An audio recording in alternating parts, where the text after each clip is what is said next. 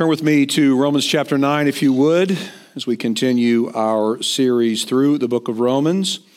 And uh, if you're you are new with us, what we do is we work our way through books of the Bible, kind of one book at a time, one section at a time, keeping the text in the context so that we, we don't make the Bible say something it was never intended to say, so that we don't impose our own thoughts or ideas onto the Word of God, but we actually hear the Lord speak through His Word. And as you just saw, we had seven uh, babies and parents who participated in our parent child dedication uh, which is just awesome. I mean, that's so exciting to see. And then at the end of the service, we have five baptisms, so that'll be coming up in just a moment. So uh, we're in a, a shorter section of Scripture today, uh, a little bit shorter a sermon in light of what's going on today.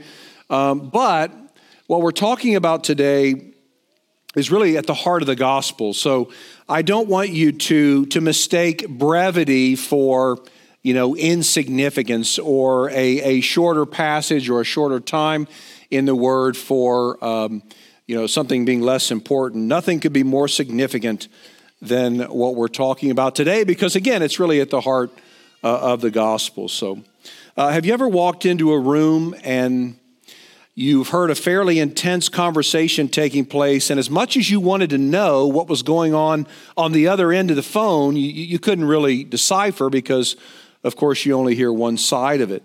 Uh, my wife and daughter and I were traveling last weekend. We were gone Friday and Saturday to uh, uh, on a college visit just north of Pittsburgh. So we flew there on Friday, and then we actually flew back on Sunday morning. And we were in Chicago, the Chicago airport, about 8 a.m. And there was this guy who was pacing. It was, it was only 8, it was 8 o'clock in the morning. Um, and he was very loudly uh, talking on the phone to someone else, pacing back and forth. Um, and I was trying hard to stay awake, but I couldn't help but listen. And there was a side of me that wanted to say to him, Hey, can you put that on speakerphone so we can all hear what's going on? Because it was one of those type of conversations. But I really had no idea what was going on, you know, on the other end of the phone because I only heard the one side. And this is the way that it is if you've ever uh, had such an experience. You know, you, you don't know what questions are being asked. You don't know what insults are being hurled. You don't know what accusations are being made. And so we, we're only left to kind of guess as to uh, what is going on. Well, several of the letters of the New Testament were written by the Apostle Paul, and they were written to address. Um, very specific questions that were asked of him.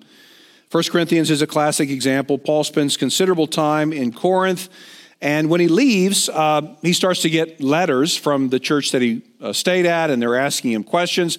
And then he will write letters in return, you know, answering those questions. Uh, we read things like, Now for the matters you wrote about. And then Paul will answer their questions. Um, he would stay for a while, get to know people, plant churches, develop these leaders and, and Christians, and then he would respond later to their questions. Well, the book of Romans is different than that in that the Apostle Paul wrote the letter to the church at Rome, never having been there. Now, he wanted to go and he'd heard great things about the church, but he didn't know these people personally. So when Paul writes the letter to the church at Rome, what we call Romans, he's actually anticipating their questions. So he writes with this beautiful argumentation and, and he writes, you know, this, these glorious doctrines of the gospel and some hard things like we've been looked at, looking at the past couple of weeks. And then he responds to the questions that he thinks they will have.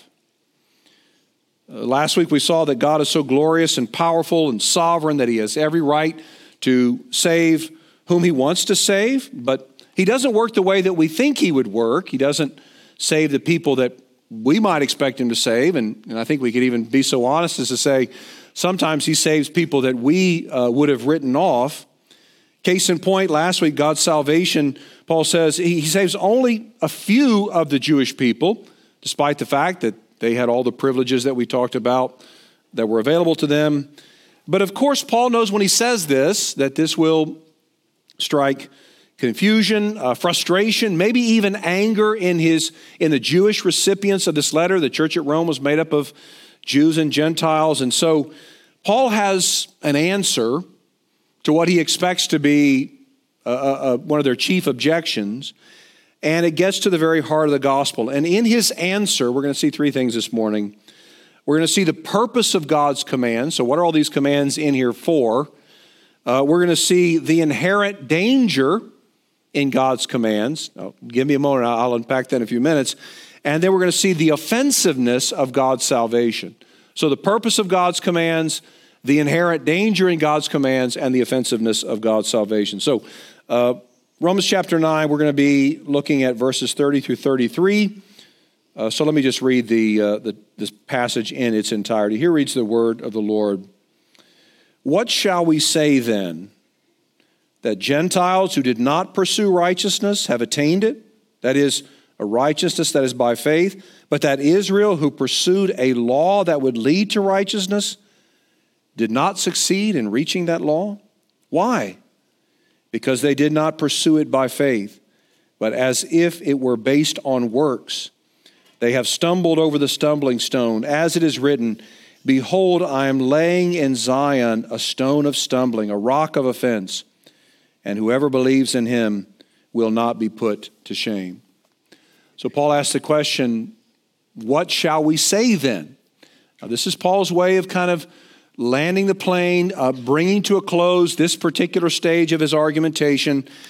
And what's he been arguing? Well, the case that he's been building, really the question that he's been answering is why does God save some Jewish people? Why do some Jews receive Christ as Savior, but many don't? Now, Paul already answered that question very directly in the section we looked at last week that just God's sovereign grace. But here, what Paul does is again, he puts the law of God in its rightful place. So, what he'll say, and we've seen this throughout the book of Romans, that the problem is not the law of God, and by law, I'm just referring to all the commands of God. The problem is not the law of God, the problem is our sin cursed hearts. And the problem with that is when we use the law in ways that it was not intended to be used. And he says that the, the, the Gentiles actually use God's law correctly but he says that, and he says that they did not pursue righteousness in verse 30. Now that's that begs an interesting question. So, what does it mean that the Gentiles did not pursue righteousness? And why in the world is that something that should be commended? Does it mean that the, that the Gentiles made no effort to be good people? Uh, does it mean that the Gentiles um, that they did all the bad stuff they wanted? No, there were plenty of Gentiles, and especially Gentile Christians, who were striving to live holy lives. In fact, uh, New Testament scholar Douglas Moo writes Paul well knows that many Gentiles in his day were earnest and diligent in their pursuit of moral uprightness. So, what's going on here? What does Paul mean when he says the Gentiles did not pursue righteousness? Well, he's, he's not saying that they did not strive to become good, righteous people. He's saying that they did not pursue what's called forensic righteousness or legal righteousness. In other words, they did not look at uh, their obedience as a way to gain a right standing with God, but instead, they looked to Jesus alone. So here's our first point this morning the commands of God we're not given to save, given to us to save us, but to reveal our sinfulness and point us to the Savior. I know a, a pastor, a friend of mine who planted a church in New York City, and he never he's still there. He's at a, it's a small church. He never achieved kind of the, the fame or the notoriety of Tim Keller, who planted somewhat near him. But he said when he first got there, the, the approach was just to walk the streets of New York, Manhattan, and he just would try to strike up conversations with people. He would ask people, Are you a Christian? He said, Most of the time, almost all the time, people would say, No, no, I'm not. And so he, his response would be, Well, what is, what is Christianity in your estimation? I mean, what's it all about? And he said that almost invariably, almost every time, when he would say, What is Christianity really, about? The person on the other end would say, well, it's about living a good life and being a good person and, and going to church and trying to help other people. And he said this was what he got all the time. It was almost always about morality. Again, being the best person that you can be. And he would actually stun them by saying, That's actually not at the heart of Christianity at all, although certainly, you know, that's not a bad thing to try to be a good person. But he would say Christianity is actually all about forgiveness, being reconciled to God by trusting in the one that God sent. For so many of us, we have the same understanding of Christianity that the New Yorkers that my friend encountered did. That, and that's really Christianity is just about morality. It's about being a good person. It's about being the very best person that we can be. But in verse 31, Paul says that the Gentiles did not pursue righteousness, and yet they attained righteousness by faith. So, in the middle of the first century, there was, I think, what you can very well call a revival that swept through the Greco Roman world. And all kinds of Gentiles, which is non Jews, actually put their faith in Christ. They turned from their sin, they put their faith in Jesus. In places like Rome, which was a, you know, which was a place of moral bankruptcy, uh, political tension, there was a lot going on, and yet a lot of these Gentiles turned to faith in Christ. And even though the law had not been given to them, that is to say, they weren't the original recipients of the law, when they heard faithful Christian preaching, which is always always contains law and gospel, they were pierced to the heart and became aware that they'd sinned against a holy God. And instead of trying to work their way to this God, instead of trying to clean up their lives or become better behaved, they instead repented and trusted in Jesus as the one who actually fulfilled the law in their place and died for their sins on the cross. So in the scriptures, we have hundreds of commands, right? And you can sure think of a bunch, right? From love your neighbor, uh, flee youthful lusts, forgive one another as God in Christ has forgiven you, uh, be kind, uh, do not engage in profane or unwholesome talk. You know, we could go on and on. There are hundreds of these commands in the scripture. And these commands make up what we would call the moral law of God. Um, and Paul has said again throughout Romans that the problem is not the commands or the law, as we say, the law is for our benefit and flows from the character of God. The law is beautiful and good and holy and perfect. The problem is how the law is used. The Gentiles used the law, it was the way it was intended.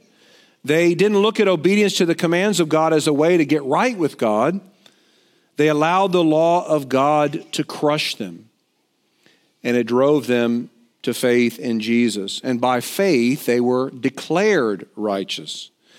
Now, I wonder how do you view the law? When you read the command, love the Lord your God with all your heart, soul, mind, and strength, what do you think? Do you think, well, I've, I've, if I could just do better at that, then I know God would be pleased with me? And when you read the command, you know, to forgive one another as God in Christ forgave us, do you think, well, if I could just become a more forgiving person, then surely God would receive me? Or when you read the command to be kind, do you think, you know, if this, this is one area, if I could just grow in this area, then surely God would accept me? If that's the way you're viewing the law, you're doing the same thing that the Jewish folks did that Paul actually corrects you're looking at the law as a way to gain a right standing with God.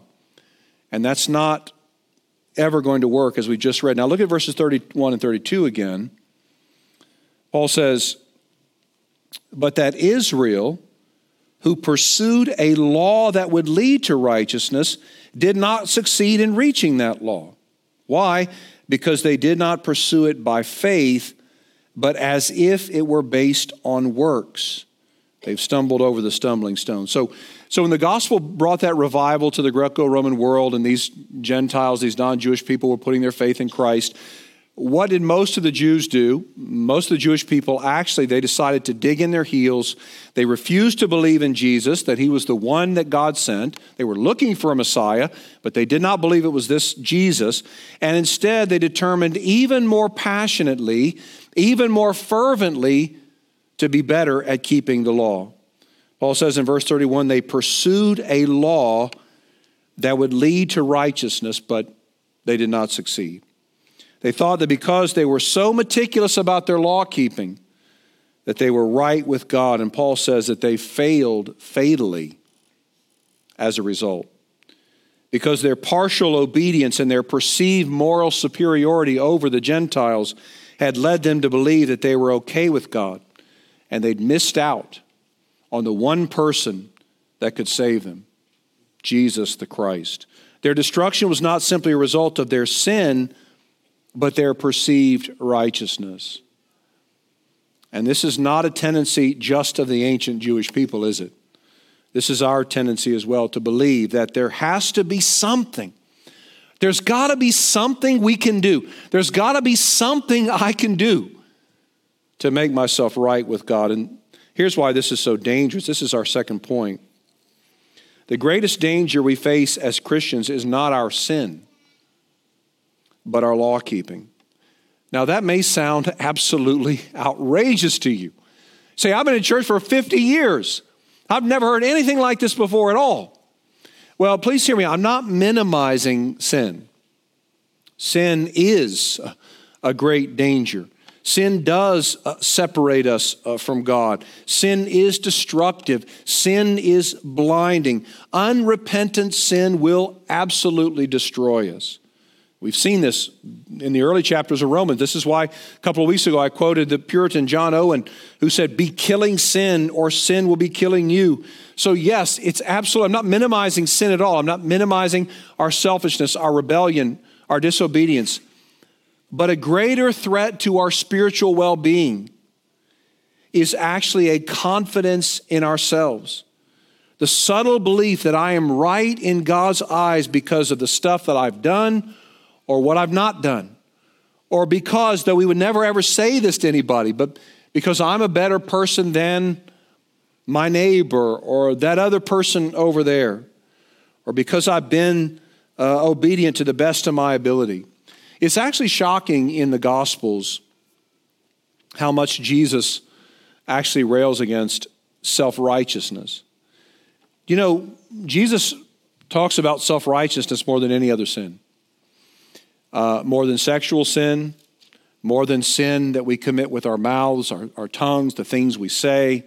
Jesus goes on and on against self righteousness. And in fact, the, the, the, main sort of, his main enemy, so to speak, in many of his debates uh, were the Pharisees, the religious leaders of the day. And he goes on and on against self righteousness because, not only because it's so destructive, but because it's one of those things that we don't, re- we don't think that we have. It's a sin we don't think we commit. We tend to think of our, uh, we have this list of what we believe are the worst sins, and those, of course, are the sins that somebody else commits. Um, but, you know, the, the, the great sin of self righteousness, we, we don't really see ourselves being that way. The Apostle Paul, who wrote this letter to the Romans, shared repeatedly in his other letters that it wasn't sin that kept him away from Christ, it was his righteousness. I mean, he didn't feel like he needed a Messiah who would die on a cross because he felt like he'd been very obedient.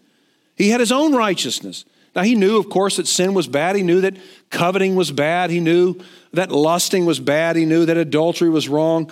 What he had to discover by the work of the Holy Spirit was that his righteousness was also bad because that had become his Savior. One pastor and theologian writes The people who can be most blind to their need for Jesus are often the people sitting in church week after week Jesus may be their hero, perhaps, perhaps their inspiration, but he's not yet their righteousness because they haven't yet given up clinging to their own righteousness. Now, that's a scary thought, isn't it? That what may be most damning in our lives is our own self righteousness, not the sin that we're ensnared in. And again, I'm not minimizing that at all. I'm not making light of any sin or any sin tendency. But I'm saying that this is a danger for believers to rest in their own righteousness. Uh, because Janine and I have three kids in their early 20s, occasionally one of my kids' friends will reach out to me to help with his or her resume. And they'll, this happened a couple of months ago, send me a resume and say, hey, can you look at this? Not just for formatting, but you know, for the content and organization and so on. And um, and, and, I don't mind doing it at all. It's it's not that I'm you know a master at it, but they they send it to me and I look at it and And it's not unusual for me to say to them, okay, you've got to make yourself look better. I mean, I'm with honesty and so on. You know, I'm not saying that you make anything up, but you've got to make yourself look better. You have to use active verbs. Don't talk about what you would do. Talk about what you've done. Talk about what you've accomplished. Well, that works maybe for getting a job, but this doesn't work in terms of creating some sort of spiritual resume. A spiritual resume is what we think we can give to God, and, and God will see that and He'll look over and say, okay, yeah, you're definitely, uh, I definitely want to keep you, definitely want to hold on to you. Uh, God calls every Christian to surrender everything that we might be inclined to put our trust in outside of Jesus. So, anything you might think, if you were putting together a spiritual resume, what might you put on your spiritual resume? Maybe you put, I grew up in a Christian home. That's right there you know, you got the top, you got your, your introduction, and then right there you got grew up in a Christian home. Maybe, maybe on your spiritual resume, you want to put all the ministries that you've served in. You say, I've, I've been a greeter, and I've been a small group leader, and I've helped with uh, communion, and I've done all these things. And you want that to be right at the top of your spiritual resume because you want that to be the first thing the Lord sees when your resume comes across, across his desk, so to speak. What is it that you might be inclined to put on your resume? What is that thing that that helps you when you look in the mirror think that you're okay with God because of this? It's your go to consolation when someone criticizes you. You say, Well, yeah, well, at least I'm not blank. At least I've never been unfaithful to my spouse. At least I've never been addicted to drugs. At least I finished college. At least I've never violently assaulted anyone. At least I didn't vote for so and so. At least my kids are obedient, unlike whoever else you have in your mind. At least I don't look at pornography. If any of those things are what you're holding on to, if that's your spiritual resume, God will take it and He'll rip it in half. He will absolutely shred it. It won't get you anywhere. See, the problem with the Israelites that Paul indicts here is not simply that they were trying to live good lives. No, they were pursuing the law, he says, as a means to God's righteousness. They were convinced if we can just do these things right, and of course, they had not just laws, but they had all kinds of interpretations of laws. If we can just do all of these things, then surely God will receive us. Now, look at verse 33. Well, verse, the last part of verse 32 they have stumbled over the stumbling stone. Then, as it is written, Behold, I am laying in Zion a stone of stumbling and a rock of offense. Whoever believes in him will not be put to shame. So, what Paul does here is he actually quotes from two different chapters in Isaiah, and they're actually separated by, by 30 plus chapters. And what he does is he, the first part of it is from Isaiah 8, and he says that God is laying a stone of stumbling, a rock of offense. He will go on to explain in chapter 10, which we're not going to get to today, uh, that he's talking about Jesus. That's what he's talking about. Now, of course, that shouldn't surprise us because throughout the Old Testament and the New Testament, Christ is referred to as a stone the chief stone, the cornerstone, and so, and so on, which is a metaphor which is meant to convey, among other things, his strength, his value, his reliability, his stability. Just a moment, we're going to sing a few moments, we're going to sing the song, He Will Hold Me Fast. And, and when we do that, we're confessing Christ's stability over and against our instability. Uh, his ability to hold us close over and against our uh, tendency to, to wander off. Um, so Christ is, again, Romans 10 and other places, he is the stone. That's what Paul's talking about. But what about the stone makes it a stumbling block? What is it about Jesus that trips people up, causes them to fall? Well, it's the reality that salvation is simply by believing and not by doing. The message of the gospel is that Jesus has come as God in the flesh. He perfectly obeyed all of God's commands. He died a brutal death on the cross, a death of shame in our place as our substitute. He was raised again on the third day, according to the scriptures, as God's sort of uh, evidence that God, this is a, a sufficient sacrifice, the indication that God is indeed making all things new, so that anyone who believes on Him, anyone who trusts in Him, will be saved. But to the first century Jews who had the law, that just couldn't be right. That there's got to be more to it than this. There's got to be more than just believing on Jesus. There's got to be something that I contribute to this equation. And dare I say to us in the 21st century, we also say that just can't be right. There's got to be more to it than just believing on Christ. There's got to be something that I can do. There's got to be something that I can contribute. We just cannot accept forgiveness for free.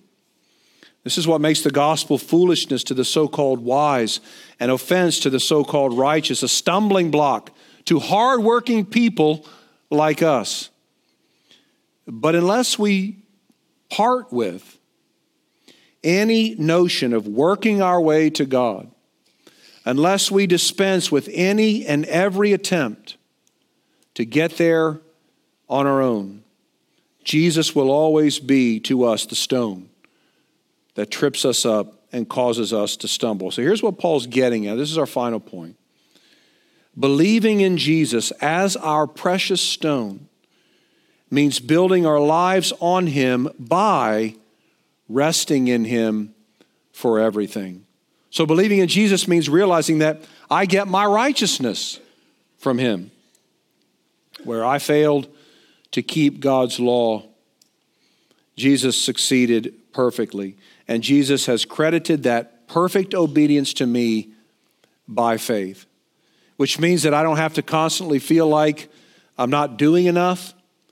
It doesn't mean that, it means that when I go to bed, I don't have to ask myself, have I done enough today? Have I been good enough today? Have I resisted temptation enough today? No, Christ is our righteousness. He is our righteousness, which means that He has done everything necessary for our forgiveness. It means that God will not condemn me when I trust in Christ. Jesus has done everything, clothed me with His righteousness, so I never again have to worry about how God views me. Even on my very worst days, I don't have to worry about how God views me because my righteousness has been given to me through Christ. Now, this is so encouraging, but it's also mind boggling at the same time. This is why the great New Testament scholar Gerhard Forde writes The gospel of justification by faith, that is to say, salvation by believing, is such a shocker, such an explosion, because it is, it is an absolutely unconditional promise. It is not an if then kind of statement if you do this, if you don't do that, but a because therefore pronouncement. Because Jesus died and rose, your sins are forgiven and you are righteous in the sight of God. This is the case. This is true for everybody who's trusted in Christ. So believing in Jesus means as the stone, I get my righteousness from him. Believing in Jesus means I get my forgiveness from him. Sometimes we think, you know, we've done something bad and Again, as I said in my intro, my, my welcome time, you know, we've said something we know we shouldn't have said, and we've done something we really wish we wouldn't have done. We think, okay, I've got to make it up. I've got to make it up, which means I've got to have an especially good week this week. And then that's a bad week, and we're just feel like we're in even greater debt than before. And we think, I've got to make up this ground. I have to make up for what I've done. And sometimes even before I come to God in worship or in prayer. But the truth is, because of Jesus' cross work, the benefit of which we receive by faith, God has once and forever put away our sins for those who believe. And He will never, ever hold them against us again. He's not waiting for that moment. Some of you may think He's waiting for that moment when you just absolutely blow it. And then He's going to say, Yeah, you know what? Yeah, but remember all these other things you did. And remember when you said to me that you were sorry and you sought my forgiveness, and now here you are again. And some of you may think that God is just waiting to bring up again the sins in your past. But the beauty of the gospel is because of Jesus' work on the cross, that God has forever put our sins on Christ and his righteousness on us. And so now we're not enemies of God, we're not slaves we're not rebels, we are actually friends and indeed children of God. Even if we've done something terrible, for the one millionth time, we can still go to Him and our forgiveness is there. It's rooted and anchored in the stone who is Jesus. This is what Paul means when he says, Those who believe in Him will never be put to shame. Doesn't mean if you're a Christian, you'll, never be humiliated. Doesn't mean that no one will ever embarrass you again. Doesn't mean you'll ever you'll never have that moment where you're ashamed. This is talking about at the end times, in the future, the future judgment. Those who believe in Christ will never be put to shame. He's not speaking psychologically, but eschatologically. In other words, he's not talking about how we might feel at any moment. He's talking about at the final judgment, the one who believes in Jesus has nothing to fear. There is no terror inducing judgment for those who are in Christ, only, as we just sang, loving acceptance. Believing in Jesus means also that I get my strength from Him. I'm helpless on my own, but He is my rock that cannot be moved. So when this world throws these challenges at us, and we grieve over what we're going through, and we don't know where to turn, even in our darkest hours, He is the Savior who will move heaven and earth, so to speak, to keep us close to Himself. Even in our driest times spiritually, He will make sure that we persevere. As Psalm 106 says, He opened the rock and water flowed out. It ran in the driest places like a river. The, the tendency that we have the tendency that I have, I know, is to think, and I battle this every day, and not just once a day, is to think if I can just do better. Man, if I just wouldn't have said that one thing, if I could just not try to be funny here, or not make that sarcastic comment, or not say that impatient thing, if I could just do better, then God will be pleased with me. But the beauty of the gospel is that when God looks at those who are in Christ, he actually sees the righteousness of Jesus. And we're going to get into this next week in Romans 10, which is so, so beautiful. But what it means very specifically, again, for you today and for us is if you're in Christ, you belong to the Lord, and there's nothing that will ever change that. No scheme of hell. What is it? No something of hell, no scheme of man, right? We just sang about it. Uh, how does it go? No power of hell, no scheme of man. Yes, nothing can separate us from the love of God in Christ. We've already seen that. And even if you're today, you're thinking, man, I've just had the worst week. If you're in Christ, you are deeply, deeply loved and you belong to the King. Now, we're going to celebrate in just a minute five folks who have come to the, the end of themselves, even at a young age for some of them. And they've come to the realization that uh, in Christ I have forgiveness and new life. Let's pray.